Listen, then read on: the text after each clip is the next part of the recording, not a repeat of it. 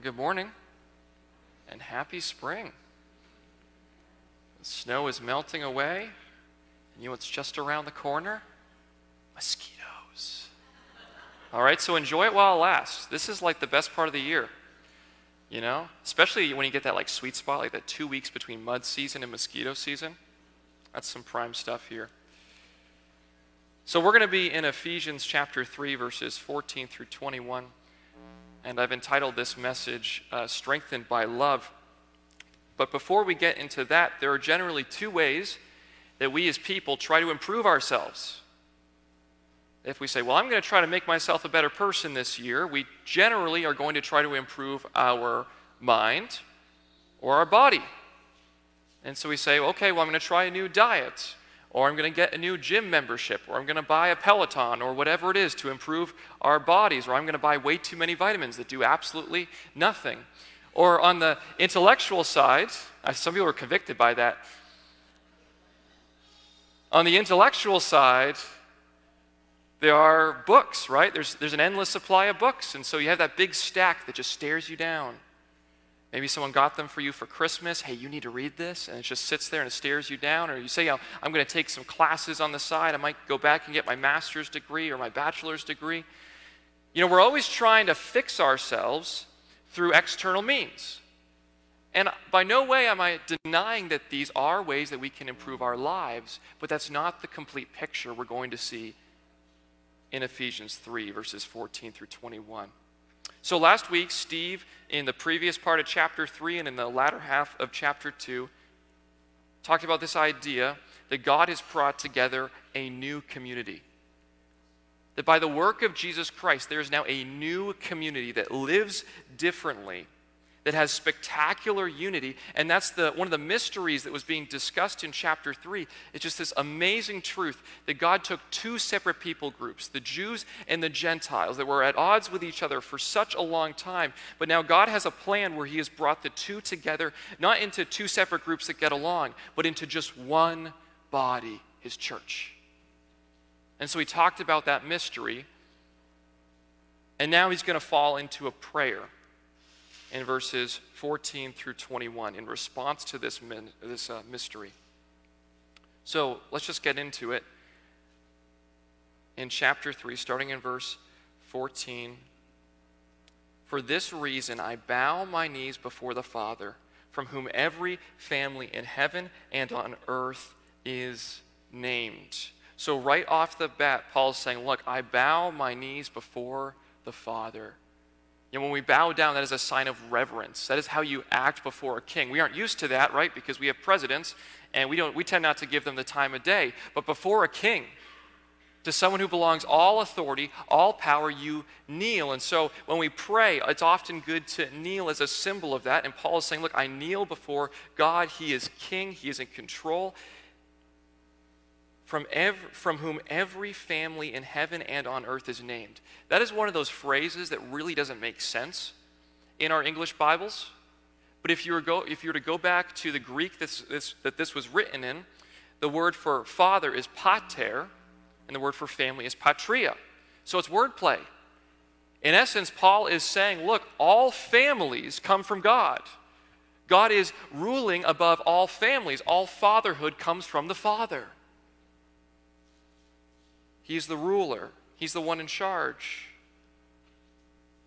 He's important. This is the God that Paul is praying to. And in verses 16 through 19, he says that according to the riches of his glory, he may grant you to be strengthened with power through his Spirit in your inner being, so that Christ may dwell in your hearts through faith. That you, being rooted and grounded in love, may have strength to comprehend with all the saints what is the breadth and length and height and depth, and to know the love of Christ that surpasses knowledge, that you may be filled with all the fullness of God. So, right there in verse 16, This power that, is, that Paul is praying that would come to these Christians in the region of Ephesus is that they would receive power. That's his prayer, that they would receive power. But this power is coming from the riches of God's glory. And that is quite a storehouse. That this power is coming from a source that has no end. Not a limited source, but an eternal source.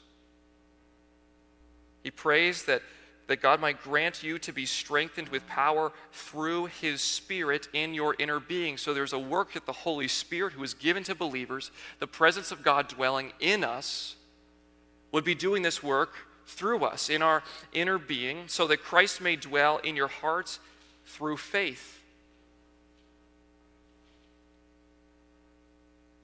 That Christ would be doing a work in us through faith helping his people to trust in him. This is not an external work. He isn't just saying, hey, do better, work harder, but rather he is praying that God, the only person who can do this, would strengthen these Christians starting on the inside. That Christ may dwell in your hearts through faith and that you, being rooted and grounded in love, may have strength to comprehend with all the saints the breadth and length and height and depth. That the foundation of this, what we are to be rooted in, is love. And the prayer is that these people would then have the strength to understand this love, along with all the saints. That they'd be able to look at the vastness of God's love and actually be able to somewhat wrap their minds around it. That's something spectacular. That's something amazing. He isn't praying that they would receive this gruff strength, that they would be able to just toughen it out, but rather this strength is being given by God through the inner man, and the foundation is the love of God. The, foundation of this strength is not in what they can accomplish through their own effort, it's not even through something miraculous in the world around us, but the foundation of it is God's love, and that is strengthening them in the inner man. I, I'm struggling to find words for this because this is generally not the way we like to think. We generally want God to give us something in the physical. We want Him to fix our situation make us a smarter person, make us a stronger person. And yet, that's not exactly what Paul is praying for here. The language is kind of weird, if I'm honest. And so, this work that Christ is doing in his church kind of has two purposes. We see this in verses 18 and 19. In verse 18, that they would have the strength to collectively understand God's love, that all the Christians would understand God's love, and that they would know this love. And it's a love that surpasses knowledge. Once again, that's a challenge for us because as Western Christians, we like to study our brains out. We say, God's love? Well, can you give me a 17 week study on God's love? Can we go through and pick out all the times God's love appears in Scripture and, and memorize those? And those are not bad things to do. I love to study but he's talking about a love that surpasses human knowledge. It cannot simply be confined to books and journals and study, but this is something that can only come from the Father through Christ Jesus and the work of the Holy Spirit. That's why he's praying. He doesn't say, hey, you guys need to work on this. He says, I'm praying to God that you would receive this. That's challenging. Because I like to think that I can understand anything through pure reason and study. That's just not simply the case. God's love is vast, it is immeasurable. And yet, that is where our strength comes from the strength that God wants to give us. The strength God offers is through His love, not our ability. God has an eternal plan. He gives us the ability to have faith in Him, to trust Him. And then we experience His love. He forgives us, He gives us a new life, and the fullness of God fills us. This is what we see at the end of verse 19 that you may be filled with all the fullness of God. Now, these people have already received the Holy Spirit. It's not that God is far from them, but rather that God more and more and more and more and more and more would fill their lives. That walking with God would be more and more and more their experience. And he finishes this section in praise. In verse 20, he says, Now to him who is able to do far more abundantly than all we could ask or think, according to the power at work within us. That God is able to do more than we can imagine, more than we can ask for. Now, that doesn't mean God's going to do everything you ask for. Don't get that wrong. But He can do far more than we could even imagine or ask for. Why? Because He has all power, all glory, all honor. He's got it. He's not limited in the ways that we are. And so Paul praises God for being this type of God who can do amazing things and is working in his people. And in verse 21, to him be the glory in the church, in Christ Jesus, through all generations, forever and ever. Amen. His glory goes on and on and on and on. It has no end.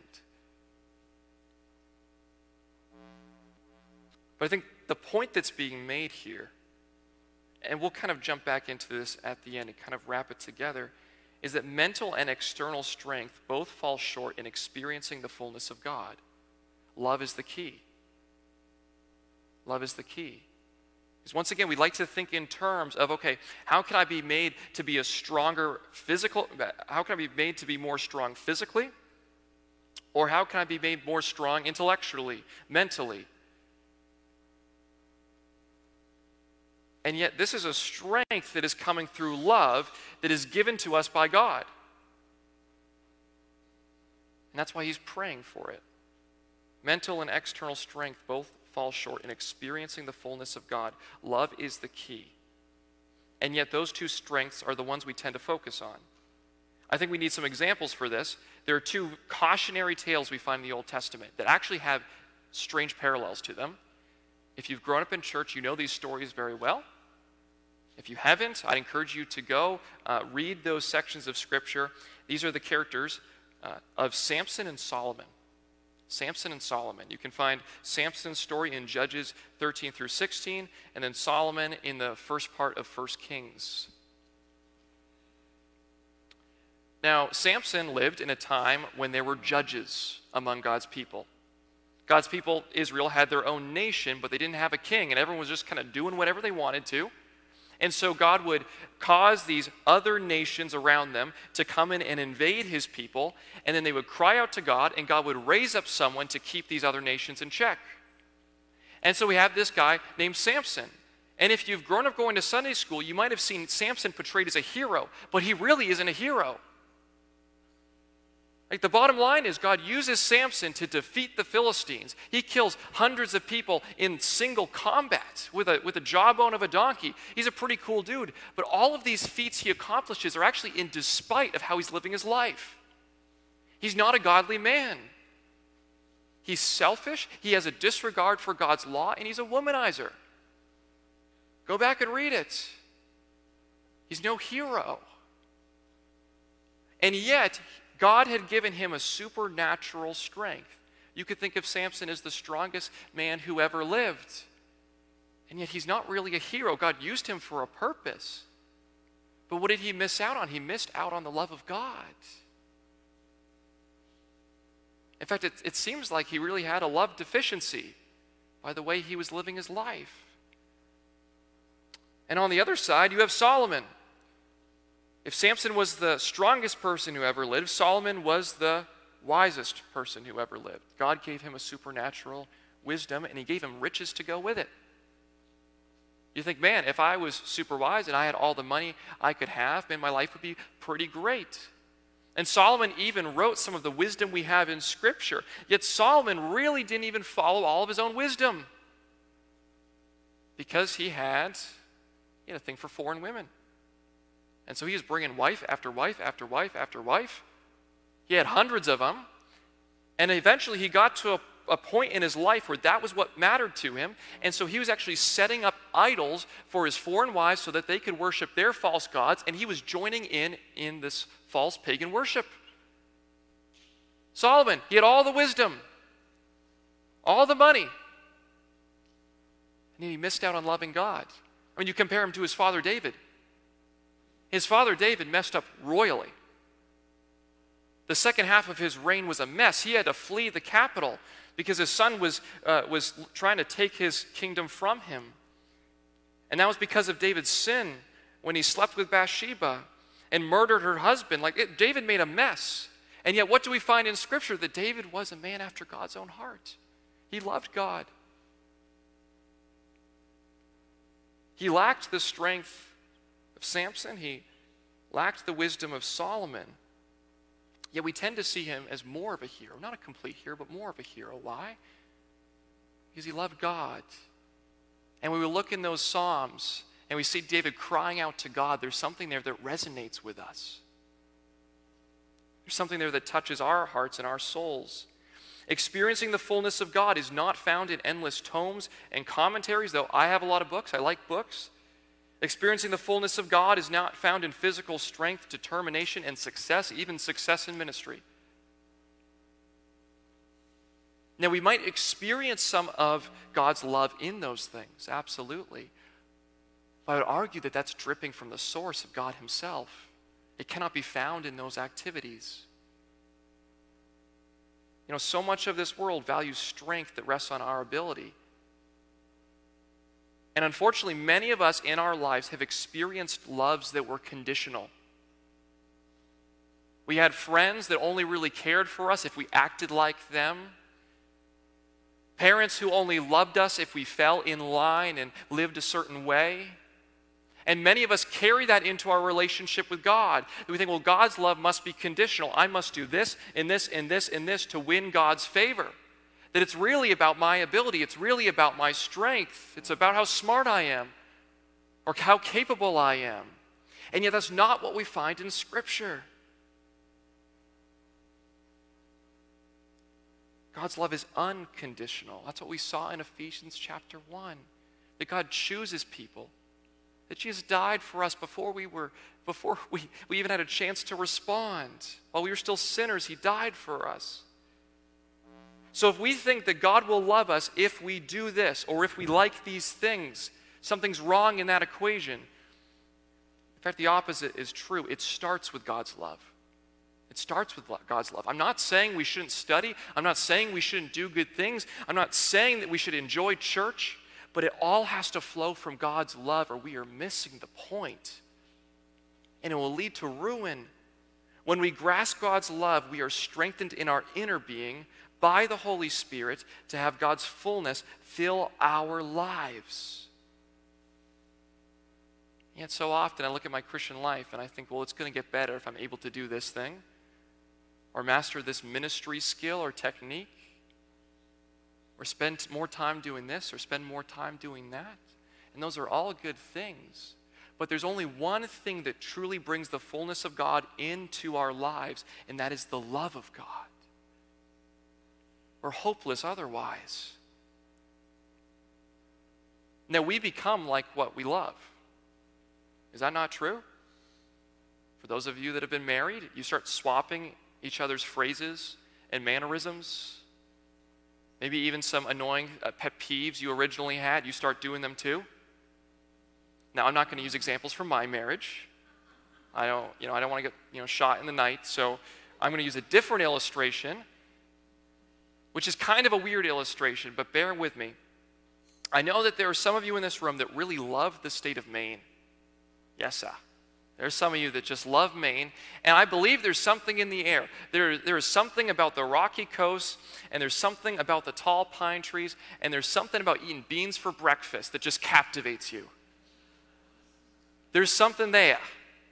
There is. It's almost as if there's a love of Maine. Some, you know, something just floating around in the air. I know this sounds weird. I'm going somewhere with it. Because I've noticed something in my life. The more time I spend here in Maine,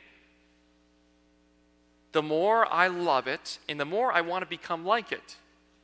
Like I looked at my wardrobe, I said, What happened?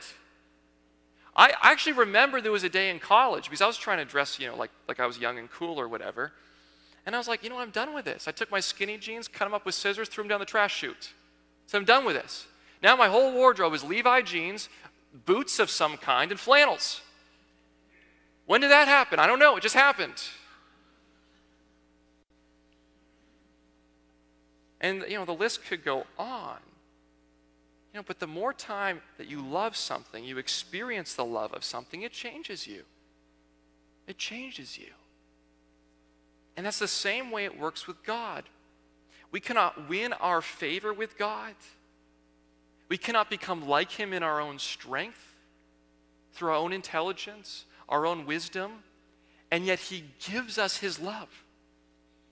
He died for us. If we trust in Him, He forgives us, He adopts us as children, and He just pours out His love on us. And when we experience His love, that does something in here, and I can't fully explain it, but it just overtakes your life. It begins taking over all these parts of our lives that we didn't think were possible to be fixed or made right. And it comes through God's love. And yet, even though we've experienced that, so many of you in this room have experienced that, we get it flipped around and think, well, no, I need to do this externally. Trim a little bit here, trim a little bit there. I'm going to do this, do this, do this, learn this, learn this, learn this, and that's going to change my heart. And it doesn't really work that way. There's a mystery here. There's something spectacular here. We can't turn it into a formula. So I'm struggling to even preach through it. I mean, this is a prayer, not a sermon that we have here in Ephesians. The strength God offers is through His love, not our ability. The strength God offers is through His love, not our ability. I think this is something that it just, it just sneaks into the Christian life. It sneaks into the Christian life making our walk with God all about what we can do and what we can learn, and not about experiencing the flowing love of God.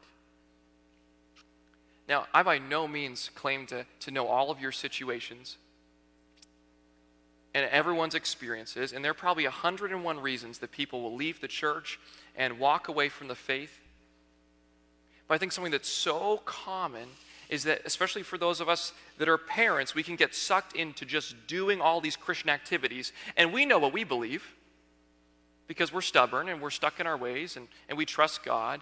But we make our lifestyle all about, well, we're going to do this activity. We're going to go to church because that's what we do. And you're going to have a devotional in the morning because that's what you do. And we're going to go to a Christian conference or we listen to Christian music because that's what we like and that's what we do. And we create this lifestyle chock full of all these different Christian activities. And then the kids turn 18 and they go, Yeah, I just don't want to do those things. And they go off their own way. Like I said, this isn't every situation, but it's very easy. It's very easy to accidentally send the message that Christianity consists of things we do and things we learn rather than us coming to the throne of the God of love and just trying to wrap our minds around his love, just basking in the reality of his love. It's so easy to accidentally send the message that it's about what we do. And there's no power there, there's no strength there. So, what do we do? What do, how do we respond to this? Because, like I said, this isn't a very theological text. I mean, it's theological, but it's a prayer. I think it's no coincidence that Paul formulated this as a prayer. He knew that only God could do this work. Only God could do this work of strengthening them in His love, rooting them in His love, and then giving them the strength to begin to wrap their minds around the vastness of His love and His being.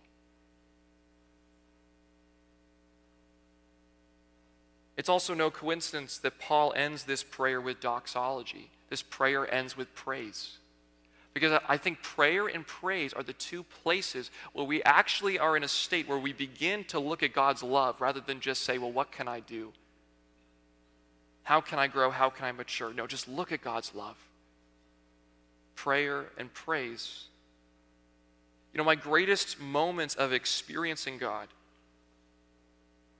knowing that the living God loved me. I have not been in great moments of ministry success. They haven't in, been in great moments of study, though those have certainly been influential elements of my life. I mean, I know as a pastor, to be honest, that probably for most of you, your most impactful time in this building wasn't even necessarily a sermon, but probably just one time where God just touched your heart listening to a song or in a time of prayer. You know, we can listen to a sermon and go, man, that was, that was impactful and I need to change. Then we go home and we try to change and we fail at it and we forget the sermon we move on with our lives. But when we look at God's love, that's something you can't shake. When God makes it known to you and opens your eyes to a new element of it, it's something you can't shake. And that's something we need to ask Him to do because we cannot, we cannot force that upon ourselves. It's a work of God.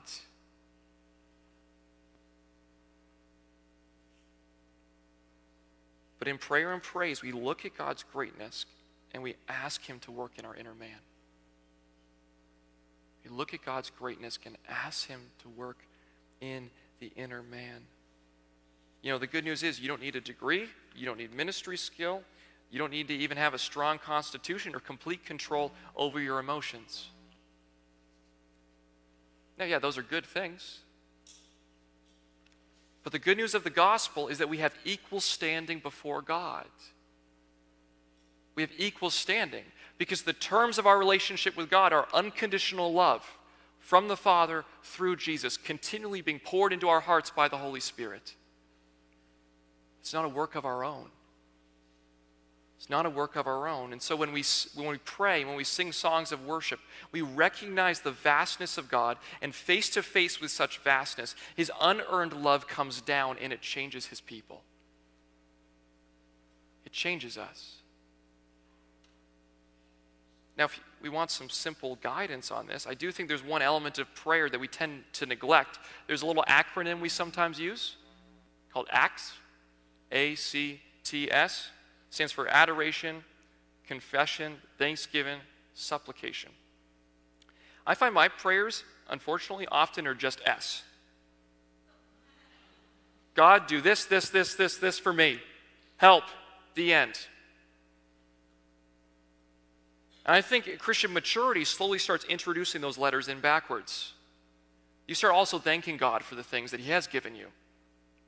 And then you realize you're a wretch and you start confessing your sins, but that A is so hard to weave in there because it, it calls us to just stand there or kneel there or whatever and say, God, you are great, and to just spend some time thinking on how great He is. Because as objective people, we don't really think that matters. I just need to tell God what He needs to do for me, and then that's the communication, right? Checkbox. But there's something there in adoration, in spending time outdoors and just looking at nature and going, wow, you're the creator. Spending time listening to music that praises God and points to his greatness and going, wow, you're amazing.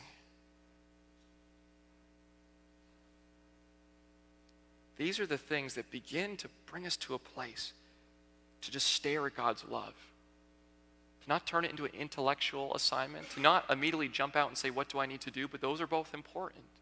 But to just look at God's love and allow it to change us. If we notice weakness in our Christian life, we must return to look on the love of Christ rather than just try to muscle, or be, uh, muscle our behavior or drown our thoughts and content. You know, there is no end to podcasts and sermons you can listen to. But what we need to experience is the love of our Creator who dwells in us, wants to work through us, who died for us. If we notice weakness in our Christian life, we must return to look on the love of Christ rather than just try to muscle our behavior or drown our thoughts and content. And when we look on the love of Christ, it flows into our actions. It does, in fact, change us, it does change the way we think. So let us seek to be with God in prayer and worship. And as we look at his vastness, we are given the strength to be holy and endure. The strength God offers is through his love, not our ability. Psalm 103:11 For as high as the heavens are above the earth, so great is his steadfast love towards those who fear him. That's some great love. Let's pray.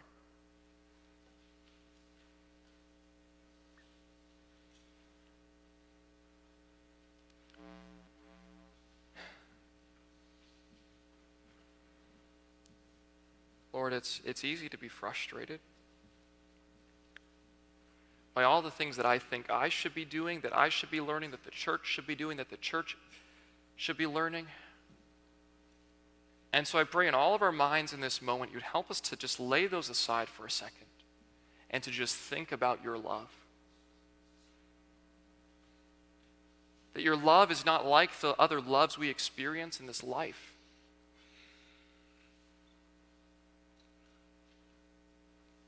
So we pray to you, God, from whom every family in heaven on earth and on earth is named, that according to your riches of your glory, that you would grant to us, that you would strengthen us with power through your Spirit in our inner being. That Christ would dwell in our hearts through faith, and that we would be rooted and grounded in this love. That you would give us the strength to comprehend with all the saints what is the breadth and length and height and depth, and to know the love of Christ that surpasses knowledge, that we may be filled with all the fullness of God. Now, to him who is able to do far more abundantly than all we can ask or think, according to the power at work within us, to you, Lord, be glory in the church and in Christ Jesus throughout all generations, forever and ever. Amen. Thank you.